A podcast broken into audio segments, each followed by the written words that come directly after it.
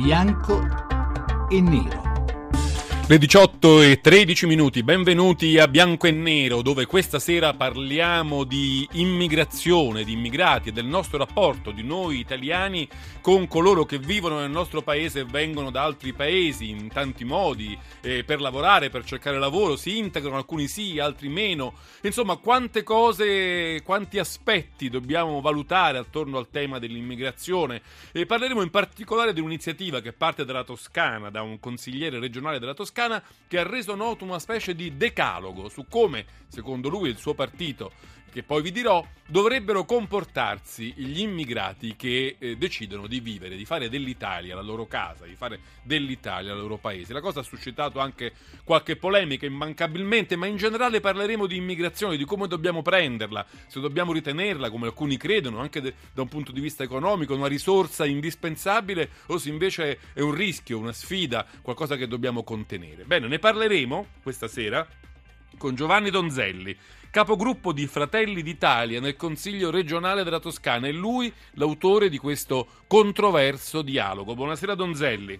Decalogo. Buonasera, buonasera a tutti gli ascoltatori. Con lui parlerà Paolo Beni, che è un parlamentare del Partito Democratico, tra l'altro membro dell'intergruppo parlamentare sull'immigrazione. Onorevole Beni, buonasera, benvenuto.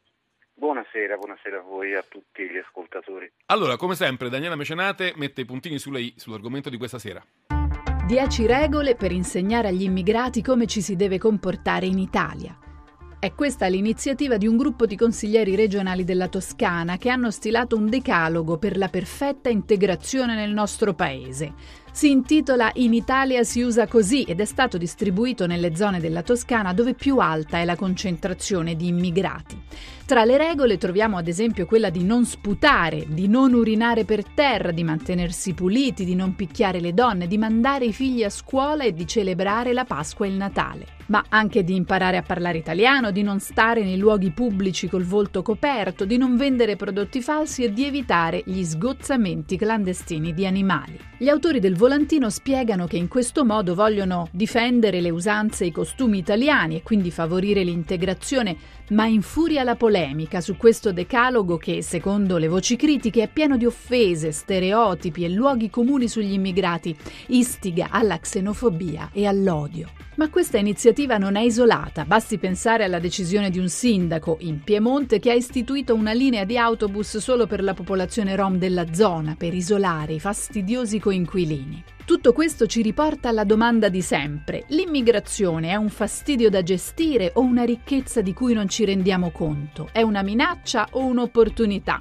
E le iniziative di questo genere sono condivisibili o sono un insulto per la popolazione immigrata? Bianco o nero? Più chiaro di così, bianco e nero, questa sera la domanda che si pone è molto evidente, io poi sarò ansioso anche di conoscere l'opinione di chi ci ascolta all'800 05 05 78, ma noi cominciamo subito con i nostri ospiti e comun- comincio proprio da Giovanni Donzelli, a cui chiedo, ma insomma, c'era bisogno addirittura di un decalogo, una specie di dieci comand- comandamenti per gli immigrati in Italia? Beh, Perché le confesso Toscana... che alcuni di quei consigli vanno bene anche per gli italiani, eh? non mi sembra che siano certo, esclu- esclusivi. Scritto, eh.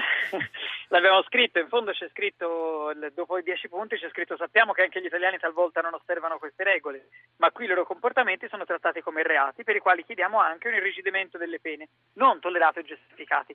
Noi certo siamo consapevoli che eh, queste regole devono valere per tutti, è evidente. Ci sono due piccole differenze. La prima che eh, ovviamente gli italiani in teoria dovrebbero saperlo, quindi se sbagliano ne sono consapevoli. A volte alcuni immigrati potrebbero non saperlo. Per esempio, noi facciamo un punto sui diritti dei lavoratori. Io credo che in alcuni capannoni eh, a Prato eh, i cinesi che lavorano 15 ore al telaio non sappiano che hanno diritto ai giorni di riposo, alle ferie, al essere pagate adeguatamente, quindi anche avvertire, perché noi questo decalogo lo facciamo in più lingue, cioè un lato in italiano e il dietro è tradotto in varie lingue. Andare anche nei capannoni del macrolotto a Prato a distribuire a chi lavora ai telai i suoi diritti sul lavoro è una cosa secondo noi utile per l'integrazione. Tra l'altro lei ha detto che alcune comunità si sono mostrate entusiaste nella lettura di questo decalogo, cioè dobbiamo credere?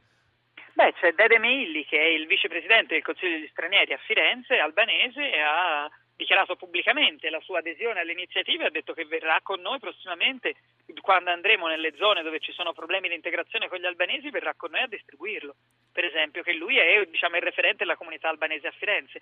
Il problema è semplice, tutti qui non li possiamo accogliere, è evidente, no? Quindi quali, come li scegliamo? Gli italiani purtroppo ce li abbiamo già, sia i criminali che gli onesti, sia chi rispetta che non rispetta le regole. Gli immigrati, visto che tutti non li possiamo accogliere, vorrei selezionarli, vorrei che ci fossero quelli che si vogliono integrare e che rispettano le regole.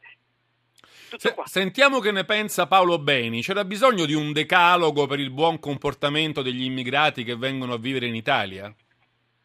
Ma eh, guardi, io penso proprio di no, penso che questa sia un'iniziativa inopportuna e anche pericolosa, ma mh, vorrei spiegare perché, perché eh, vede, al di là di una serie, lei giustamente faceva osservare, alcune regole sono talmente ovvie e banali che dovrebbero valere per tutti, a un certo punto si dice eh, non toccare le donne, non usare violenza sulle donne, beh, eh, in questo paese il problema del femminicidio, il problema della violenza sulle donne è un problema di estrema attualità e vede molto spesso i mariti, i parenti, i fidanzati italianissimi ehm, responsabili di queste. Quindi già questo. E, però il, il problema di fondo è che questa iniziativa parte da un pregiudizio.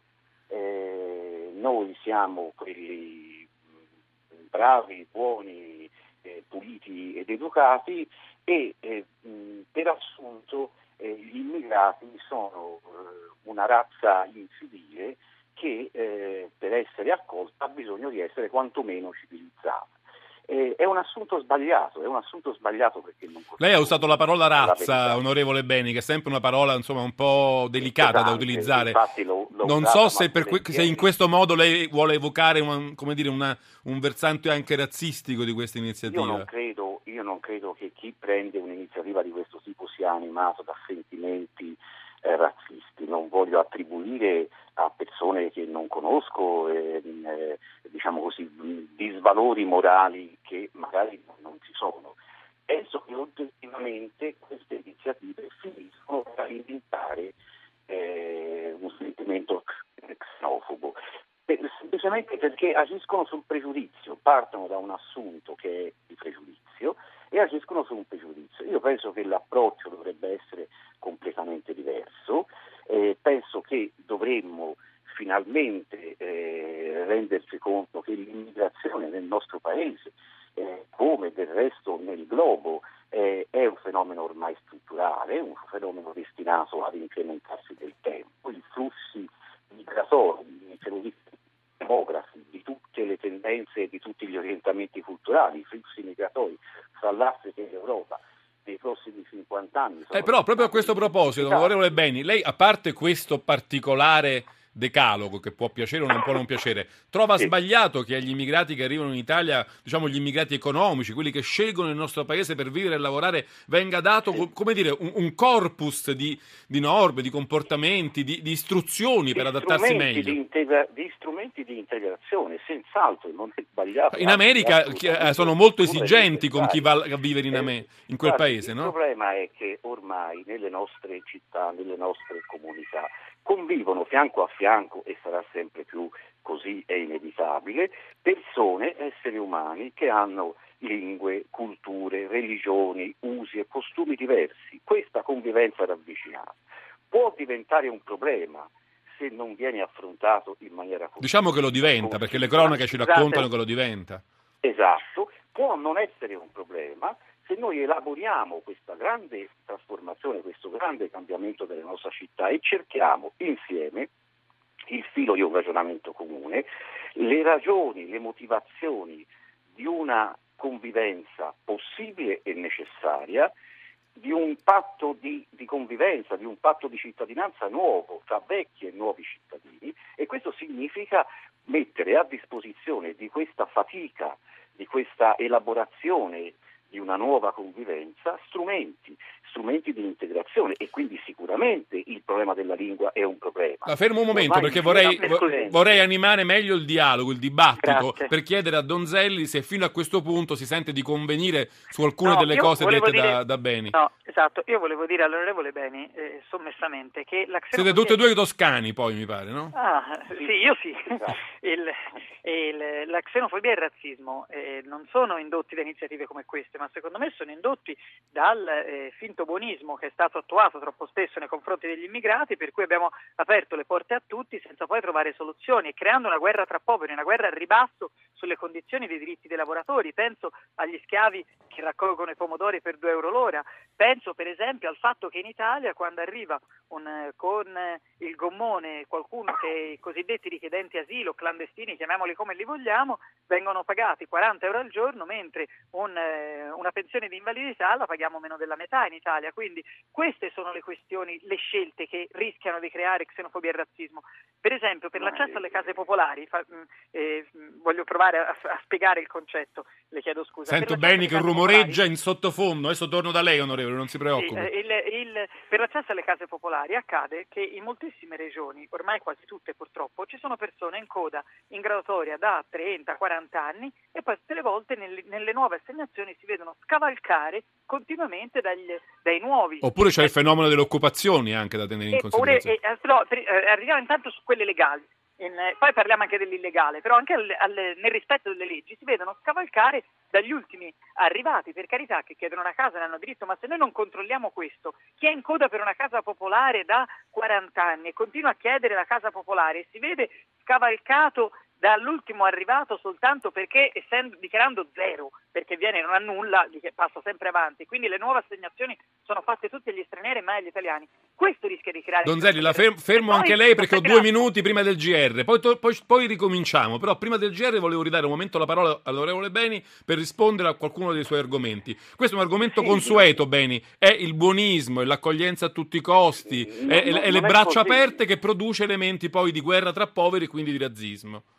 Guardi, non, non è così, cioè, oggettivamente cioè, le eh, normative, la legislazione sull'immigrazione nel nostro paese, casomai ha avuto il, il limite eh, esattamente opposto, eh, ha, mh, si è scelto anche per motivi di facile consenso elettorale da parte dei vari governi che si sono succeduti negli ultimi eh, vent'anni, di eh, leggere l'immigrazione come un problema, come una minaccia rispetto alla quale rassicurare eh, i cittadini, anziché eh, mettere a disposizione degli strumenti che favorissero quel processo di consapevolezza comune, di conoscenza reciproca e quindi anche di costruzione delle condizioni di una buona convivenza eh, che, dicevo, che dicevo poc'anzi.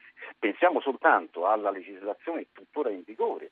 Eh, dal 1900, eh, da, dalla fine degli anni 90, la, la, la, la legge Bossi-Fini che rende di fatto quasi impossibile l'ingresso regolare per ricerca di lavoro, che vive di sanatorie e di regolarizzazioni successive. Quindi io penso che il problema sia l'opposto, abbandonare questo approccio securitario al tema dell'immigrazione, la visione dell'immigrazione come una grande minaccia di invasione e eh, affrontare con realismo un fenomeno eh, e un processo naturale del nostro, del nostro, tempo nel rispetto dei diritti e dei doveri di tutti. Su questo non ci piove, su questo non ci sono dubbi, no? però so, anche eh, nel, nell'intervento precedente Donzelli a un certo punto ha fatto un riferimento agli arrivi dei eh, rifugiati o clandestini e no, non si può, l'uso delle parole è troppo importante o sono clandestini o sono rifugiati. Se Ci fermiamo qui però adesso, onorevole Beni, questo è un punto importante, lo riprendiamo subito dopo, ma la sigla già ci annuncia l'arrivo del GR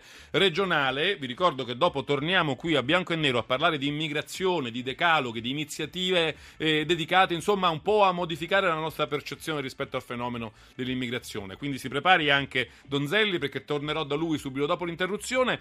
800 05 0578 il numero verde per dire la vostra. Alla fine adesso il GR regionale. Poi torniamo a bianco e nero con Giovanni Donzelli e Paolo Beni.